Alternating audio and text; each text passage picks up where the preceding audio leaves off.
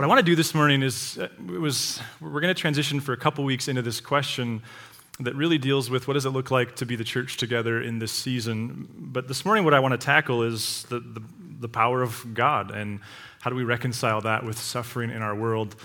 I'm not claiming uh, to, to, in any sense, be the authority on this, but what happened to me is I recently, uh, by recently I mean this last spring, bumped into some theological thought around this issue that I think I've heard before, but it never landed before that for me is proving really, really helpful in this season. And uh, to whatever degree you're engaged with what we're going to talk about this morning, I think we're going to get a lot of it because it's just where I'm living right now in the text because I'm so bad at it. But really, what we want to do is ask this question. You can go to that slide, Jack, is if God is in charge, why doesn't He solve the problem? And of course, this is an age old question. This isn't new for me or for you or for us or even for COVID. Uh, this, this is the question in many regards. But just to give a little background, what gets us here is months ago, I spent a good portion of the spring uh, studying in an early summer, studying N.T. Wright's book called God in Public. And it's, it's one of the more readable books I've ever read by him, though it's still pretty tricky. But, but I was reading it because we're coming up on October. You might have known that there's an election coming. And we have this value around here to make sure that this is the kind of place that's safe for people on both sides of the political aisle. And at the same time, we, we have this value that no matter what side of that aisle you're on, that we should be challenging one another to, to, to lead uh, more effectively and, and to be healthier. And so I was doing this research from that book because I was trying to get provoked uh, around politics as we think about the fall in that series. And for me, what was driving it was this sense of, uh, like my part of my p- political ambivalence, which I think is valuable to what I do for a living, I'm realizing part of that is just a part of my family of origin, and I'm grateful for that. But one of the questions that I've started to ask is to, to what degree am I giving myself a permission, maybe even that God wants to begin to challenge? And again, not that I would bring a political platform to here, but just in my own life, that I would give this a little bit more thought and a little more conviction. And that book was tremendously helpful, God in Public. Well, in there, he actually addresses this question uh, this idea of is, if God's in charge, why doesn't he do something about it? And I, I thought that I was going to take one week in that series. We're going to call the series The Truth is in the Tension.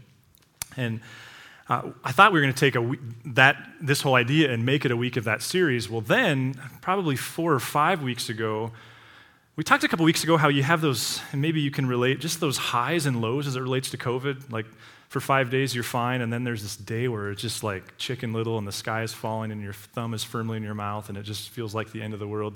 It, we, we talked about that as it relates to anger.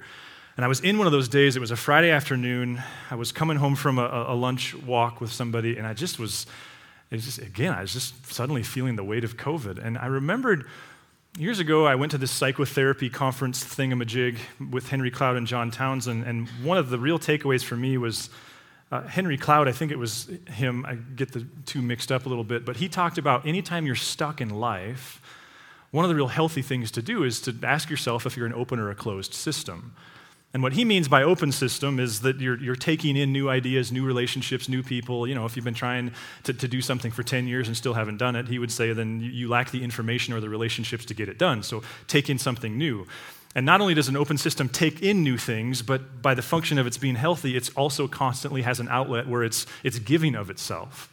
And the word picture, or the picture that he creates that I love, is just that of a mountain lake. That the reason you want to hike to one, recreate in one, drink from one, take pictures in front of one, is because by its very definition, it has an inlet and it has an outlet. It's constantly taking in new water and it's constantly passing some of what it has down the stream.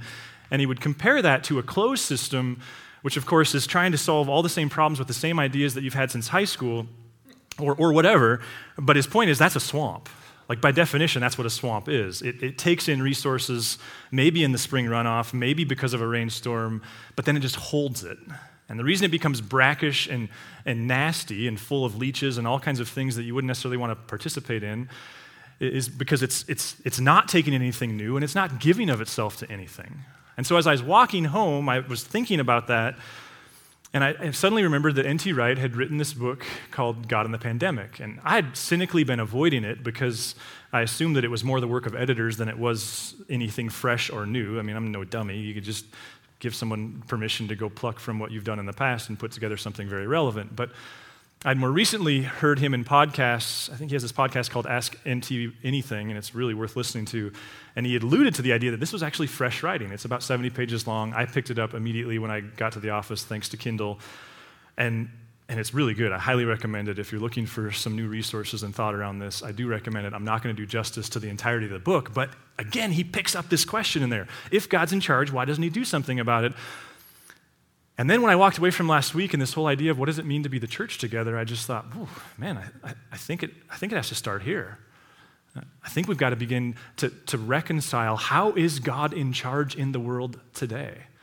And what he points out, and, and other historians will point out, is for, for, for the better part of the last 250 or 300 years at minimum, We've been told that there's really two potential answers to the question, especially as it relates to the Western Enlightenment and the advent of the age of science and all those things. We really have two options. Option one is this idea that, that God keeps in his distance and does not intervene within the world.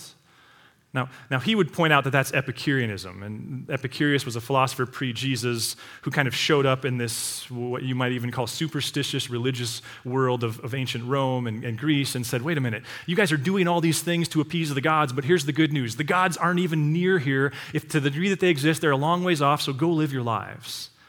But what he points out is that what happened, especially in Western Europe in the Enlightenment, was this uh, reconciling with the idea that to whatever degree God exists, He doesn't determine storms and floods. He's, he or she is a long ways off.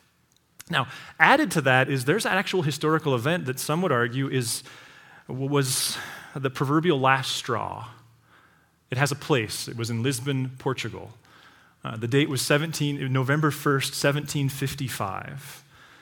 And if you're familiar with N.T. Wright's writings, you'll know that this is at the very core of the way he sees the world because what he argues is what happened in Lisbon. It was a Saturday, it was All Saints' Day, or the Feast of All Saints, a very important day in the Catholic uh, tradition. It's a day where, in this era, families would wake up in the morning and light a real candle and put it on the front window, the inside of the front window of their house. What happened at 9:40 a.m. in Lisbon, this community of 200,000 people on the coast of Portugal, a very Catholic community that was right in the middle of the revolution and the enlightenment and trying to figure out where does God exist in the world. What happened in the midst of this day as people were celebrating God was a massive earthquake hit the heart of downtown. It was actually what gave birth to modern earthquake science. I don't know that, to what degree we know the, the, the, size or the magnitude of the earthquake. What we do know is that of the 200,000 people, as many as 40,000 died. They say the fissure that ran through downtown was 16 feet wide. The result was the water rushed off the coast. Of course, we would again scientifically go like, okay, I think we know what's going on here. It attracted a crowd for people to see the spectacle of all these ships that were now on dry ground and they could see land farther than they ever had before. What they didn't anticipate was the tsunami wave that was about to occur because of the earthquake.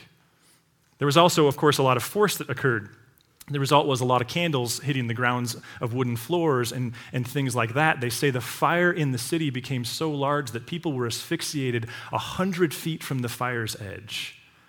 Here's actually 80, I think they say 80% of the buildings in Lisbon were destroyed.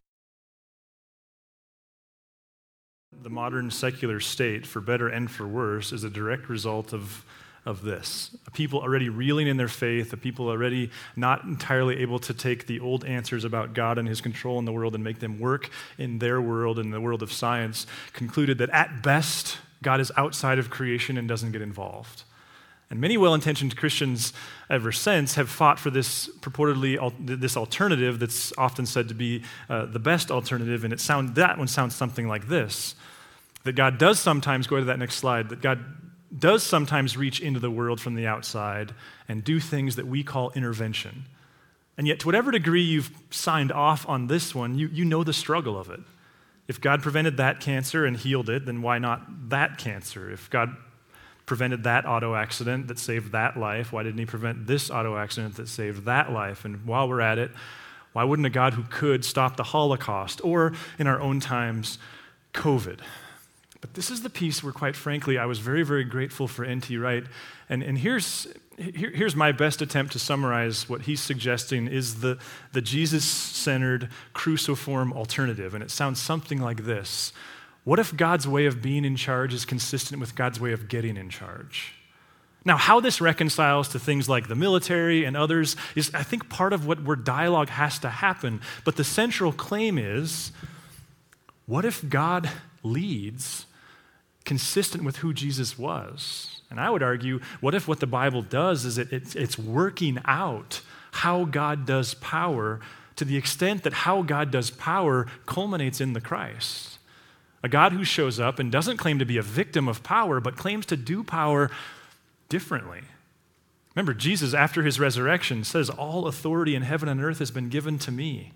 Like he's, he's very much, you can go to that slide, Jack, he's very much saying, to whatever degree the resurrection happened and, and, and historic Christianity is reliable, that the central claim is that God became king that day, that God conquered death, conquered evil, conquered sin, that there's this already not yet component to what God accomplished in the world but again, the question becomes not, not yet, hold on. Oh, yeah, sorry. Yeah, you can go to that next slide.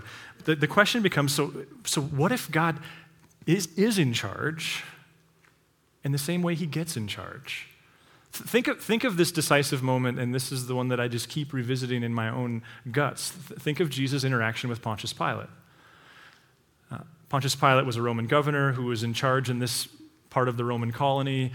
And what we know is that his main job was to prevent riots. And I remember I used to read that and go like, how hard could it be? Suddenly we have this new appreciation for it. Turns out it can be pretty difficult. He, he, his job is to keep the peace, especially because Egypt, the, the Roman food supply passes through Israel from, from Egypt. And the Jews, they want Jesus killed, and they bring Jesus to Pilate, who has the authority to do that. And you may recall the interaction. Pilate asked him his name. Jesus kind of goes silent. And then Pilate says this uh, Do you refuse? Pilate therefore said to him, Do you refuse to speak to me? Do you know that I have the power to release you and power to crucify you? What some would call right handed power. I've got the power. And Jesus' answer is this Jesus answered him, You would have no power over me unless it had been given you from above. See, the way the gospel story sets itself up, the way the Jesus story sets itself up, I think, this is where you get to choose is what if what's going on here is, is two types of power? Like epic Lord of the Rings, epic battle kind of style. Two massive powers are squaring off. Only one person's going to leave still in power. Only one idea is going to leave still in power. And yet, Jesus is more or less going, listen, I, I, don't, I don't do power the way you do.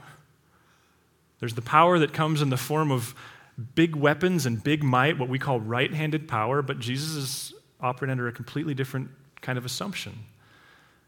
To the degree that Jesus was a historical figure, we see that the way Jesus did power was through service, through kindness. What, what if? What if the way Jesus did power is the way he still does power? Remember, there's this decisive moment in the, in the Gospels not long before this where they figure out Jesus is about to be made king and they decide they want to be on his right and his left. Why wouldn't you? And the other disciples, they get all kind of hot and bothered because these guys are positioning behind their back and Jesus pulls them aside. And in a verse that's probably well, very familiar, but so difficult to work out in real life, Jesus says this You know that among the Gentiles, those whom they recognize as their, as their rulers lord it over them and their great ones are tyrants over them. The world has its way of doing power, but it's not so among you. Whoever wishes to become great among you must be your servant, and whoever wishes to be first among you must be slave of all. For the Son of Man came not to be served, but to serve, and to give his life as a ransom for many. This probably should have occurred to me 20 years ago, but just yesterday, as I was working through Isaiah, I had this realization of God's not asking us to do something that God, God's self doesn't already do. It's not I'm looking for servants, it's I'm a servant looking for servants. What, what if the way God does power is consistent with who Jesus was? That would lead to a couple observations, and of course, there's bigger conversations, and we'd love to have them with you. But here, here's, here's, I think, two immediate things that matter. First of all, it would beg to differ on any suggestion that says God is outside. What if God operates from within the world to put it to rights? Jesus was not an alien, nor was he some wizard from outside of the cosmos. He was human. And to whatever extent he was here to put the world back to rights, he did it from the inside. Not with massive institutions, even, just with a handful of relationships. And this brings to mind the God who consistently suffers. We struggle in the West. We, we, we need a Greek God who has no feeling. But the God of the Bible consistently feels. And sometimes theologians kind of pass it off and go like, oh, that's anthropomorphism. That's this thing that he doesn't actually do, but it's how he's helping you understand God. What if it's not? What, what, what, what, if, what if Jesus crying at the tomb of Lazarus wasn't a charade? What if Jesus sweating blood before he went to the cross wasn't him just playing some part in some prescripted thing? What if the God of Genesis 6, who creates things and then kind of puts the, puts the kids in charge, and then he leaves for the weekend and they throw a rager and he comes home and he's like, This is not good? Genesis 6. The God, the Lord saw that the wickedness of humankind was great in the earth and that every inclination of the thoughts of their hearts was suddenly evil continually. Watch this. And the Lord was sorry that he had made humankind on the earth and it grieved him to his heart. Notice there's no like, but he, he's going to use it for good. Like, that, that's not the refrain. It's this God is shocked. This God is grieved. This God is surprised. This God hurts. This God suffers. Asian theologians, because of the long history of Christian missionary suffering in places like Japan, they have this deep theology of a God who actually can suffer and suffers with. We struggle in the second century BC, the Hebrew scriptures were translated into Greek for the first time. Thanks to Alexander the Great, Greek had become the dominant language. And in the Septuagint, Genesis 6 6 is translated, God thought it over. Why? Because we struggle with a God who does power through suffering. What if Jesus wasn't a new idea? He was the culmination of really the main idea a God who comes along and serves. And remember, when Jesus actually says, when he claims authority, he's not just claiming authority, but he's claiming authority and he's claiming to go about it in a certain way. See, if, if the one point would be this, this God is in creation, I think the other thing to think about is what if this God insists upon working through humans? Like a God who consistently, go ahead to that next slide, a God who consistently is empowering people to a fault, a, God who has given a great deal of the governing of his world over to people. Remember what he said to the disciples All authority in heaven and earth has been given to me. And then I think we skip this one as it relates to things like COVID because we think this only refers to catechism. But listen to this Go, therefore why do you go? Because God's king. Go, therefore, and make disciples of all nations, baptizing them in the name of the Father, and the Son, and the Holy Spirit, and teaching them to obey everything that I have commanded you. And remember, I'm with you always to the end of the age. A God whose plan perhaps is clear to rule the world through service, but also to rule the world through people. See, here's where I think this matters. Victimization is rampant right now. Nobody needs me to tell you that. There's lots of things to blame. But what if the answer to the question, if God's in charge, why doesn't He solve the problem, starts with looking in the mirror and going, He has. You have His breath in you. You're looking in the mirror. You have the capacity to do something. What, what if God is doing something? And in the, the bias for the negative, we miss. We miss that Yale and their team of brilliant thinkers just developed, along with the NBA Players Association, a, asymptomatic COVID test that uses saliva that they can process 30 samples an hour. And then when they were done, they open sourced it, giving it away. We miss the, the, I don't know, thousands, tens of thousands of engineers and scientists who were trying to do 20 decades worth of research in what, four or five months? We miss, I just was reading this morning, I thought this was fascinating. I've been begging for things like this to happen in my head.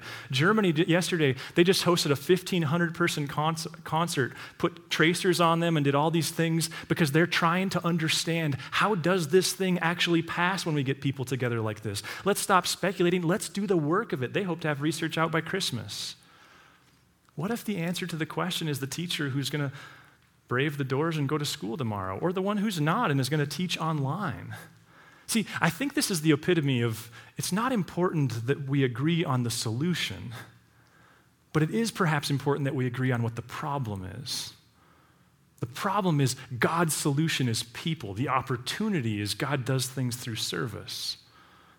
How that moves forward, see, we, we like flash bang, big stuff. To whatever degree Jesus was the Savior of the world, he built nothing, wrote nothing, but had a lot of meals with otherwise meaningless people. You're not here because of the book he wrote or the temple he constructed, but the, I don't know, 20 people that he spent extensive time with. It's crazy, to, it's absurd to think the catalytic effect of that little tiny mustard seed that became this big thing. What if God is in charge? He's in charge because there's 8 billion people on the planet. And God has constructed a world in such a way that those people and how they choose to engage power and how they believe in service determines the direction of everything. So here's my question what, What's God doing through you? This is, I think, the question we have to ask as a church. What does it look like? Not, not, not internationally, not nationally. I don't have the capacity to answer any of those questions. What does it look like for us in Helena, Montana in September of 2020 to be the church together? How does that look? I've talked to some of the people who work with our high school students who are like going to gather them up and they're going to do some school together on these. How does that look for you as the neighborhood stay at home mom or dad? What does this look like for you as the medical professional? And one of the things N.T. Wright says is that at the very least, we ought to start with the Lord's Prayer. I've, I can say I've been praying this daily for you know, the better part of a month, and it does change things.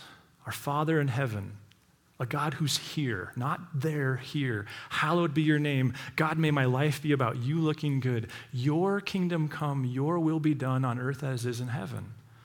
A God who is unapologetically married God's self to his kingdom happening through people. See, I think part of what's getting torn down by COVID is the cult of the celebrity. We want to do things that gets us famous and on podcasts, not the anonymous little things like sanitizing a counter in a hospital somewhere. Give us our, this day our daily bread. God, if I can just remember that you're faithful, then I can remember to go be a servant to the world. Forgive us our trespasses as we forgive those who trespass against us. God, this is a politicized, religiously difficult, or excuse me, relationally difficult system. Help me be a forgiving person and to lean into that being true of you. Lead us not into temptation. Why? Because I'm weak and I can't handle very much. What does it look like to just decisively go, no, God is in charge, but his in chargeness looks like the Christ. I'd like to pray. Hannah and Gail come up here. God, you know, Lord, that to, to, the extent that this is true, it's just got, it's got a lot to be worked out. In some ways, it's as easy as applying in the next five minutes, and in other ways, it's got the potential to deconstruct major parts of our values and systems. Would you give us the wisdom? uh, to discern what's from you and the courage to do it. Amen. If you would like to learn more about Narrate Church, find us at narratechurch.org or look us up on Facebook and Instagram.